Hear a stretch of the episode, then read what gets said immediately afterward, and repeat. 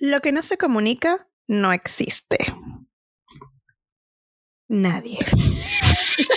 o todos. Todos quieren esa frase. Sí, todo el mundo se atribuye a esta frase, em, hasta nosotras. Y mm, nada, finalmente nuestro personaje de hoy es eh, el celular.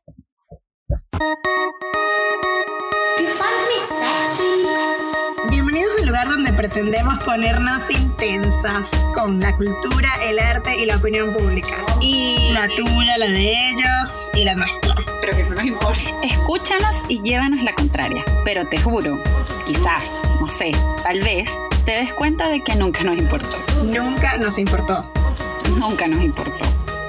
Ey, pero a ti tampoco.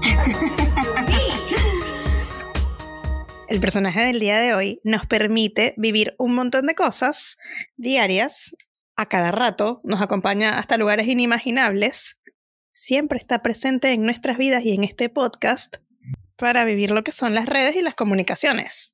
El día de hoy vamos a hablar sobre las comunicaciones o los códigos comunicacionales que en realidad hemos ido desarrollando con toda la revolución que han traído las redes sociales desde sus más burdos inicios, como Messenger, por ejemplo, hasta los mensajes de texto. WhatsApp, los ringtones, Wow, los tantas ringtones. cosas.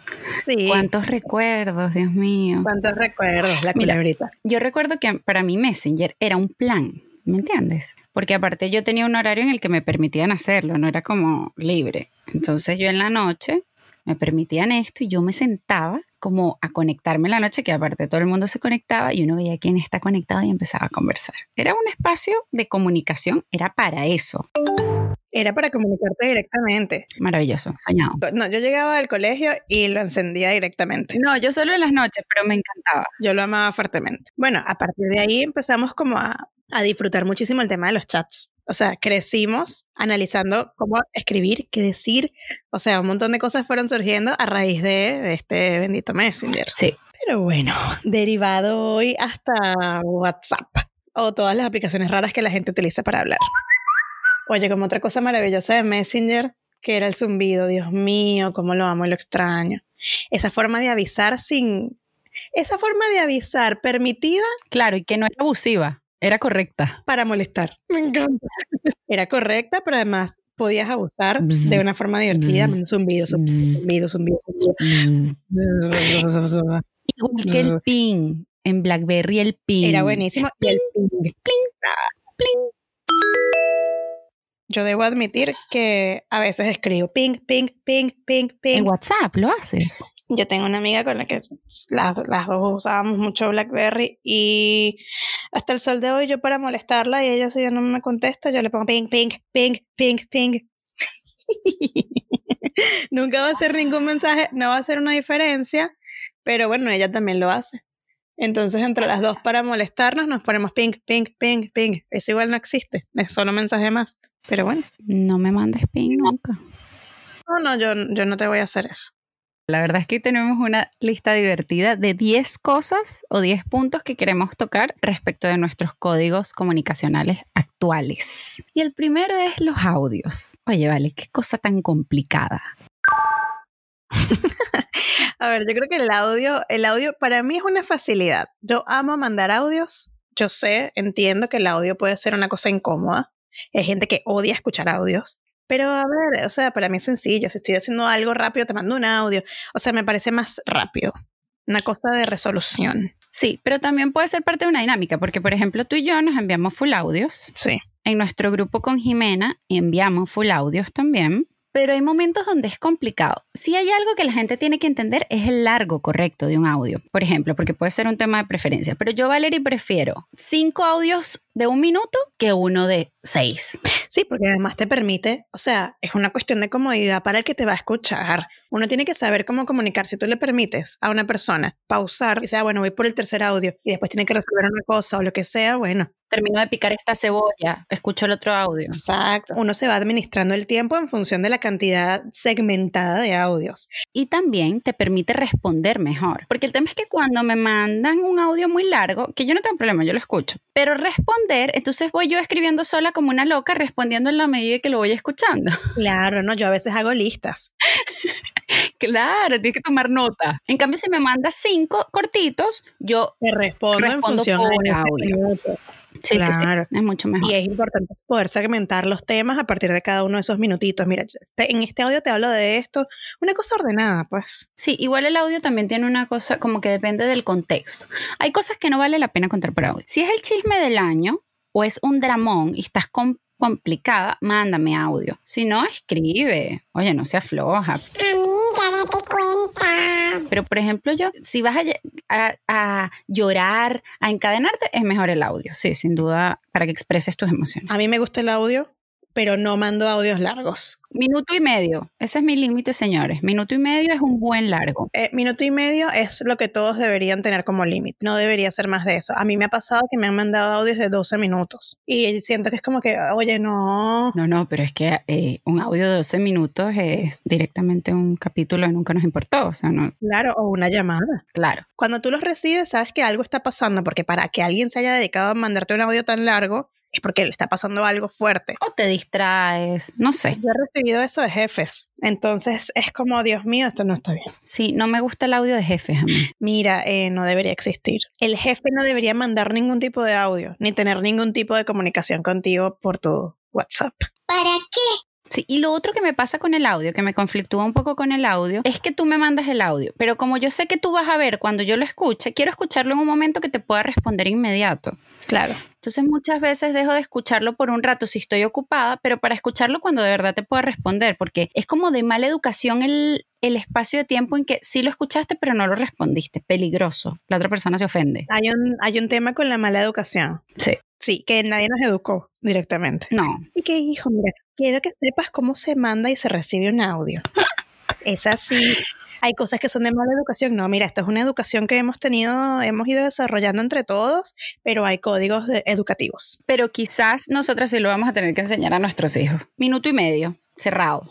Minuto y medio, no se mandan audios largos, señor, por favor, relájese.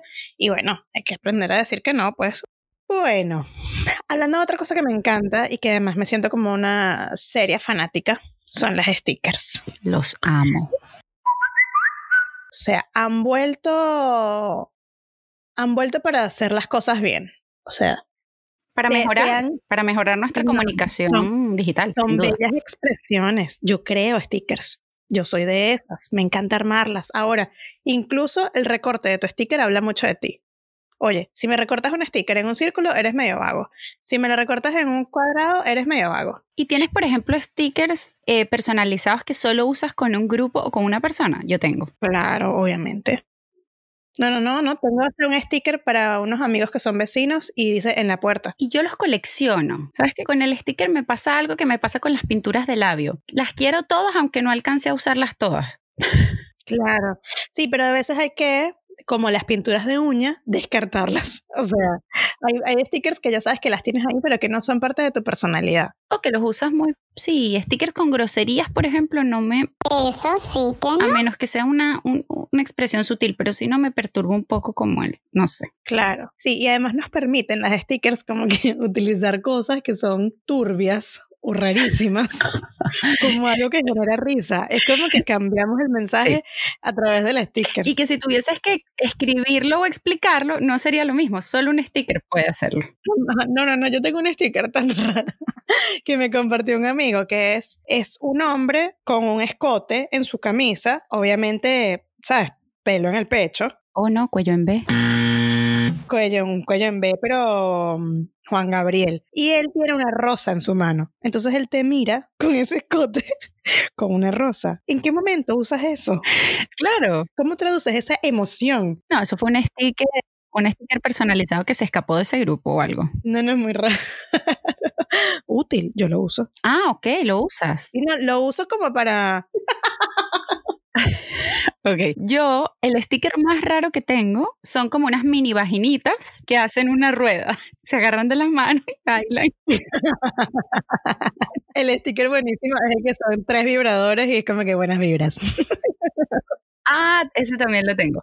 Pero el de las vaginitas es rarísimo porque bajo qué contexto usas el sticker de las vaginitas, no sé. Oye, que somos unas vaginas felices. Y están los, los GIF, que los GIF son una reliquia que me encanta que no la hayamos perdido, porque tengo mis dolores, como haber perdido el Messenger me duele, pero que el GIF siga ahí, en la lucha. Oye, es como la cucaracha. Se mantiene a pesar de cualquier clima, cualquier bomba atómica, todo. El GIF sigue. Y, no, y además, antes de que llegaran las stickers, nos trajeron de nuevo el GIF. El GIF es increíble. Entonces como que nos podíamos comunicar, pero llegaron las stickers y fue como que nos olvidamos de los GIFs. Ay, no, pero las stickers. Ay, no, qué complicado. Entonces ahora uno ha vuelto. Es chéverísimo. Todo se suma. Claro, ahora tú puedes enriquecer tu mensaje desde cualquier tipo de imagen. La gente que me está escuchando, que habla conmigo por WhatsApp, por favor, mándame GIF. A mí me gusta. Me encanta que me manden GIF. Ay, madre, vas a tener una lluvia de mensajes que no sé si vas a querer responder. Base, base, base, base de nuestra comunicación, que la, yo creo, creo que el origen de todo esto es Messenger, pero que estuvo, que nos enseñó además un lenguaje nuevo, es el tema del emoticón, que no es lo mismo que el emoji. Ajá, queremos hablarles de eso. Exactamente. El emoticón es eh, estos simbolitos que nosotros escribíamos que luego fueron eh, trasladados al, al, emoji en la carita. Es decir, tú ponías eh, dos puntos y paréntesis para cerrar, creabas la carita feliz y ahora directamente el emoji es la carita feliz. Eh, es el Pokémon, el Pokémon de la expresión. Es decir, primero el emoticón, ¿no? Primero el emoticón, Sí, después sí, el emoji. exacto. El emoji es el Raichu. El emoticón es como analógico, como los dos puntos. Claro, que igual si hoy lo usas, es que te está pasando algo. Yo a veces para fastidiar pongo y que paréntesis K, paréntesis, te lo te mandé un besito. Y si no lo entendiste, me entendiste. Yo los uso. Y es como que te- es obvio que tienes 30 años, pues. Sí, Es obvio que tienen problemas de edad y que no. Pero bueno, sí. Y bueno, los emojis también son una forma de hablar. Hemos desarrollado un lenguaje demasiado espectacular. Hay un canal de YouTube de una youtuber que amo española que se llama Ter, que ella hace como la, ¿cómo se llama? El diagrama de los emojis. Entonces ella te explica, ¿sabes? Hasta, hasta arquitectónicamente cómo están armados los emojis y te dice cosas muy raras, incluso de la comunicación. Dice que hay como unos códigos rarísimos de los emojis que nos han querido decir y que nosotros nunca nos dimos cuenta.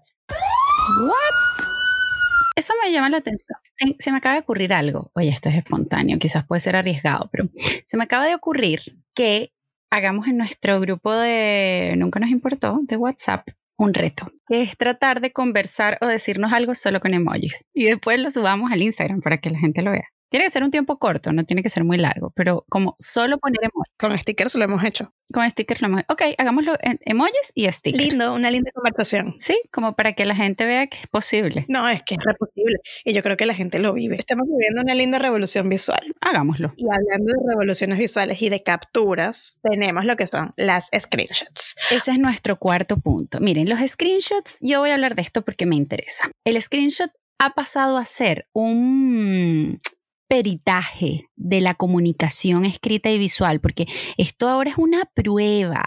Tú no me crees, yo te mando la captura de pantalla de esta conversación y mira lo que me dijo, mira cómo me lo escribió. Tiene hora, tiene todo. Mira, tenía batería, no tenía batería. Aquí te muestro todo. todo, nombre, cómo lo tengo guardado, hora, todo. Entonces ha pasado a ser una prueba, aparte indiscutible. A mí me mandan un screenshot y es como, bueno, Amiga, date cuenta. esto es lo que hay. Pero quiero acotar que hay una manera correcta de hacerlo. Vamos a respetarlos, por favor. Si me mandas 50 screenshots de una conversación y eso llega en desorden, yo no entiendo nada. Ponle el numerito, mándala una por una. Oye, vale, Claro, no, no, no.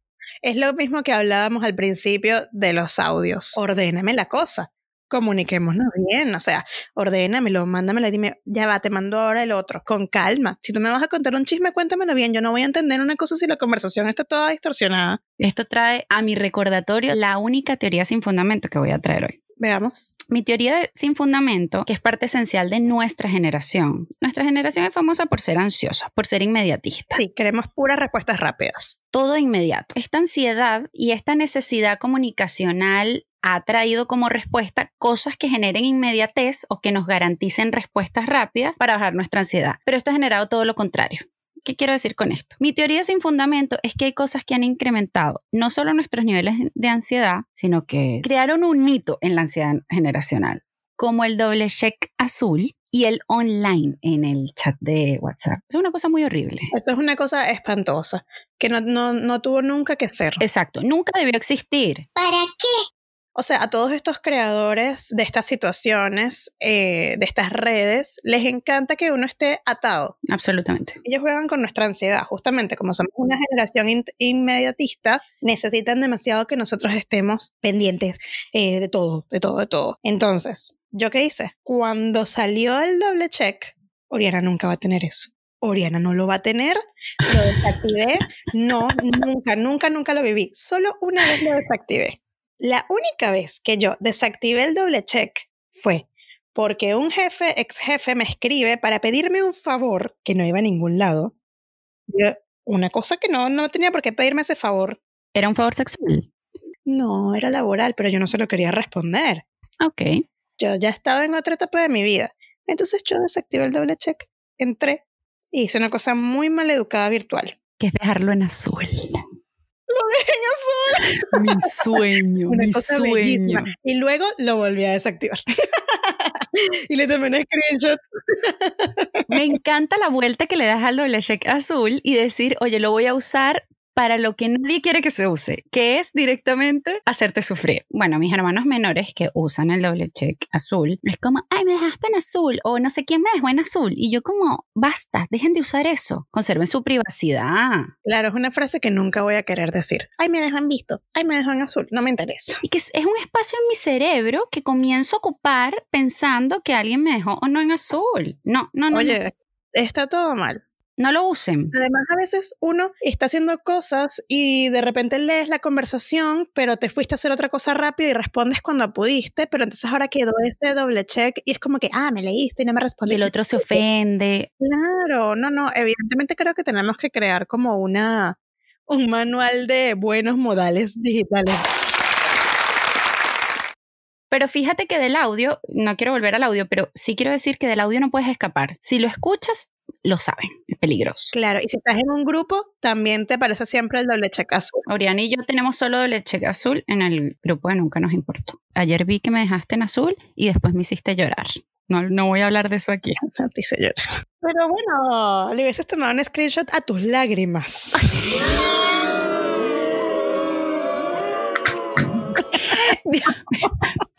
Vas a jugar sucio, ahora te voy a hacer screenshot a todo y lo voy a publicar en el Instagram. O me hubieses mandado un horrendo testamento. Uf, Porque, a ver, esa es otra cosa. Ojo, ojo, aclaremos aquí, Valeria y yo no tuvimos ninguna discusión.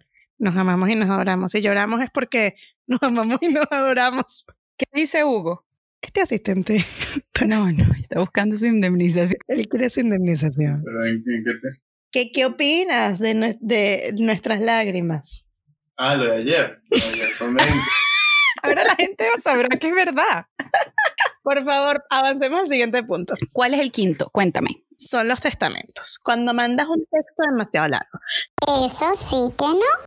Yo creo que acá solamente hay una posibilidad correcta. Ok. porque las otras dos me parecen todas incorrectas. Un, eh, si tú mandas un testamento, es porque estás en una conversación muy fluida y quieres como dejar algo bien claro, un mensaje que luego puedas volver a encontrar, tal, tal, unos, un- unos pasos a seguir, listo. O una idea completa, quizá. Pero si mandas un testamento para seguir discutiendo y otro testamento, porque los testamentos son discusiones. Generalmente sí. Me encanta que hagas esa acotación porque es real. Y la descarga y no sé qué. Ay, no, no, no. Y el otro testamento que existe siempre la cadena de la tía. Eso siempre es un testamento también que te llega Esto es un llamado. De hecho, no es la primera vez que hacemos este llamado, pero esto, esto es un llamado para las tías, las abuelas, la suegra. las suegras y las vecinas de las abuelas. Sí, hay que hacerlo. No nos manden esas cadenas. Yo tengo una acotación con el testamento. Yo hago el testamento bajo dos contextos, nada más. Discusión, que me encanta, en todo caso, tengo que decirlo, porque me gusta que si estoy discutiendo, desarrollar mi idea completa. Sí, además que no es lo mismo con el audio, porque si estás discutiendo en audio es violento. O él puede pensar que tú estás violenta y resulta que estás llorando y tú prefieres pensar que estás violenta. o sea, que él piense que tú estás violenta. Es complejo. Es muy complejo. La discusión da para un capítulo completo. Pero eh, efectivamente lo uso. Si estoy discutiendo porque me gusta mandar las ideas completas y cuando mando un... Yo soy muy romántica, ustedes saben que yo soy muy romántica. Yo soy muy romántica y muy melancólica. A mí me gustan las cartas. A mí me encantaría todavía que, que las cartas yo las pudiese escribir a puño y letra y le llegara a la persona un sobre. Eso me encanta. Valerie, lo puedes hacer. Sí, pero no sé. Oye, podría empezar a hacerlo, qué romántico. sí. Seguramente hay un montón de hipsters que lo hacen. Ahora me voy a obsesionar con eso. Pero mi versión rápida de eso es hacer cartas, escritos o algo y cuando se los mando a quien se los quiera mandar, oye, resulta que, que es un texto muy largo, incluso hay que darle leer más y me siento culpable. No, ese botón de leer más es una grosería. Es que ya es el indicador que te pasaste de la línea, literalmente te pasaste. Te excediste. Para eso vete a Twitter y ya está. Por eso voy a Twitter. Oye, no se metan a mi Twitter. Somos, Orián y yo en Twitter somos súper violentos. Somos muy violentos. Y no en arroba nunca nos importó, en arroba nunca nos importó, es la versión linda. Si se meten a los personales, uff. En los personales yo creo que hay gente que nos tiene miedo. Pero bueno, eso sería otro tema. Eso es otro tema. Que también puede relacionarse con el siguiente punto. Las relaciones por redes. Estamos hablando de cualquier amistad, desconocido, eh, pareja, lo que sea. Sí, Oriana sabe que a mí me encanta este punto. Un punto rarísimo para Valerie. Sí, es rarísimo porque en realidad en general a mí me encanta conocer gente y me encanta hablar con gente y las redes sociales ha sido una puerta gigante para mí para esto. Y yo conozco a gente que solo conozco por redes, solo hablo con ellos por redes y somos amigos de redes, pero esa gente obviamente no tiene mi WhatsApp, yo nunca la he visto en persona, no, nada. Solo somos amigos de redes sociales y me encanta. O sea, Valeria ha trasladado Latin Chat por los años, por los años y los años y los años. Ella tiene su Valerie Chat.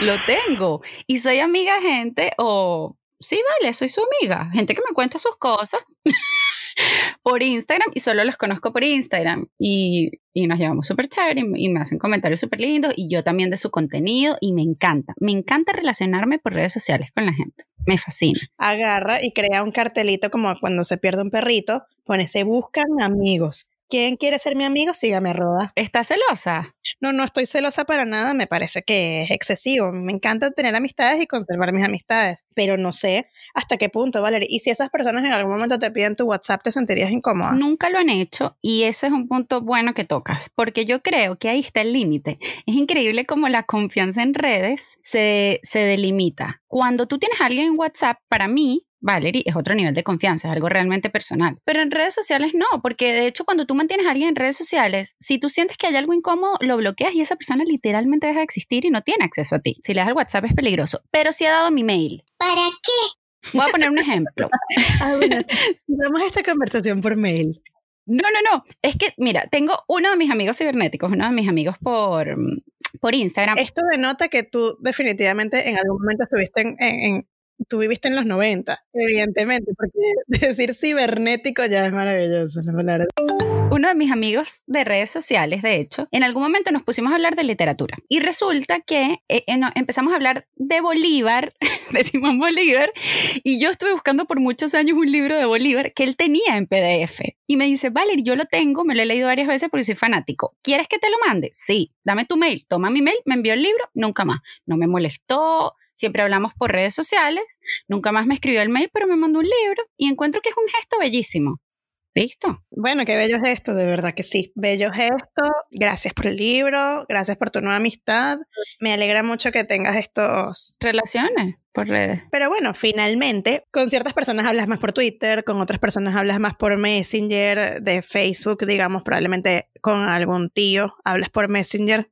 Porque esa es otra cosa. O sea, nosotros, hispanoparlantes, hablamos mucho más por WhatsApp que por otras, por otras plataformas, pero culturalmente hay otros países que manejan otro tipo de plataforma de mensajería instantánea. En, Estados Unidos se usa muchísimo, muchísimo eh, Facebook, por ejemplo. Tenemos China que tiene su propio, su propio mundo. Es que eso es un mundo. Un mundo total. Un mundo total. WeChat y uno que se llama QQ, no sé. Que además es viejísimo. Este QQ está desde el 99. ¿Tendrán emojis? No sé, seguro sí. Debe ser maravilloso, habría que chequear eso. Pero bueno, por lo menos en Estados Unidos se usa muchísimo para chatear Messenger y Snapchat. A mí me resulta más cómodo eh, hablar por WhatsApp que hablar por Instagram, por ejemplo. O sea, me parece que el chat de WhatsApp es mucho más cómodo que el chat de Instagram. Sí. Pero me parece y lamento que WhatsApp no me deje hacer un doble tap en el mensaje para poner que me gustó, como puedo hacerlo en... Me pasa exactamente lo mismo, que siempre quiero dar me gusta. A veces me, me veo dándole clic a un mensaje en, en WhatsApp. Un llamado a WhatsApp.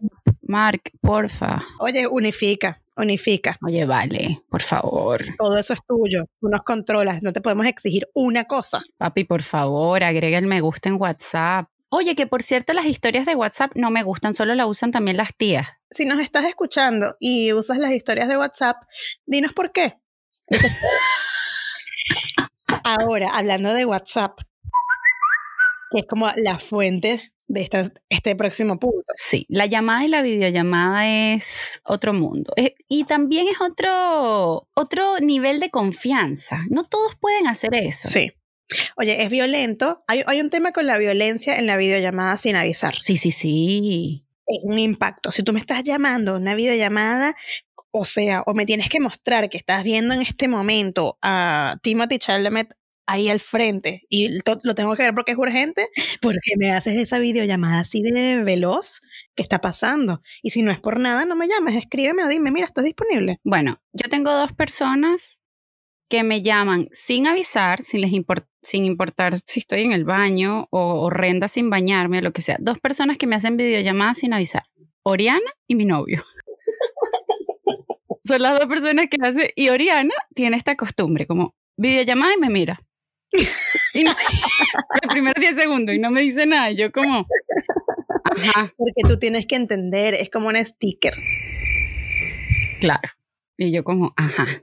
bueno, pero ajá. Pero ajá. Entonces, bueno, al final, el punto de la videollamada es que tiene que haber un vínculo de amor y confianza fuerte. Claro, si no, no tiene sentido que tú me videollames así. Me aterra, ¿qué pasó?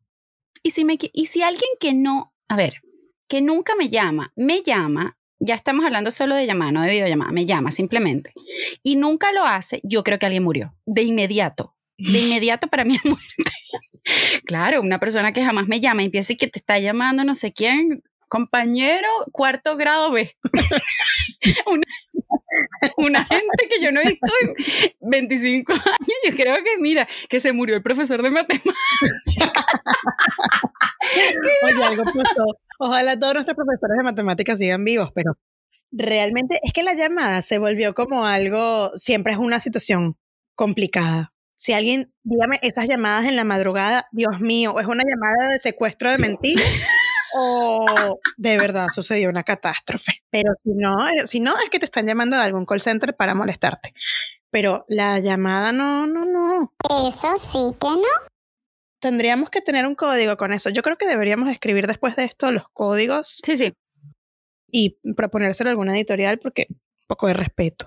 Yo quiero hablar de del punto que viene, que es nuestro octavo punto, que es el de los grupos de WhatsApp.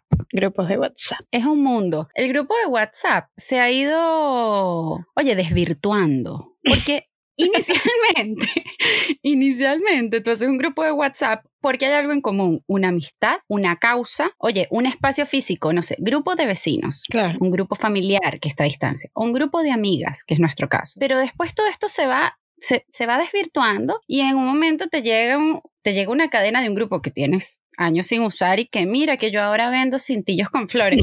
y yo como, pero ¿quién eres tú? Pero muéstrame los cintillos igual. No, yo soy del grupo, de ese grupo de la iglesia cuando tu hermano hizo la primera comunión. Y yo dije, eliminar el grupo, chao. No estoy entendiendo realmente. Se ha desvirtuado el tema de los grupos. Tengan solo los grupos que de verdad usan y que realmente mantengan vigente eh, la causa en común. Claro, pero también pasa que por querer, por no, por no incomodar al otro y por no ofender, volvemos a lo mismo, no le dices a la persona, mira, me voy a salir de aquí. O no te sales de un grupo y te quedas por años en un grupo por culpa. Yo me salí de un grupo hace poco, que tú también. que tú también estabas y yo quiero saber si tú te saliste. ¿Te saliste? Ah, yo me salí. Sí. ¿Te saliste? O sea, esa persona se desayunó porque éramos tres. Oye, nunca lo sabremos. Nunca lo sabremos. Pero sí, el tema de los grupos es importante que man- mantengan la causa vigente. Sí, y la personalidad, porque los grupos tienen su propia personalidad.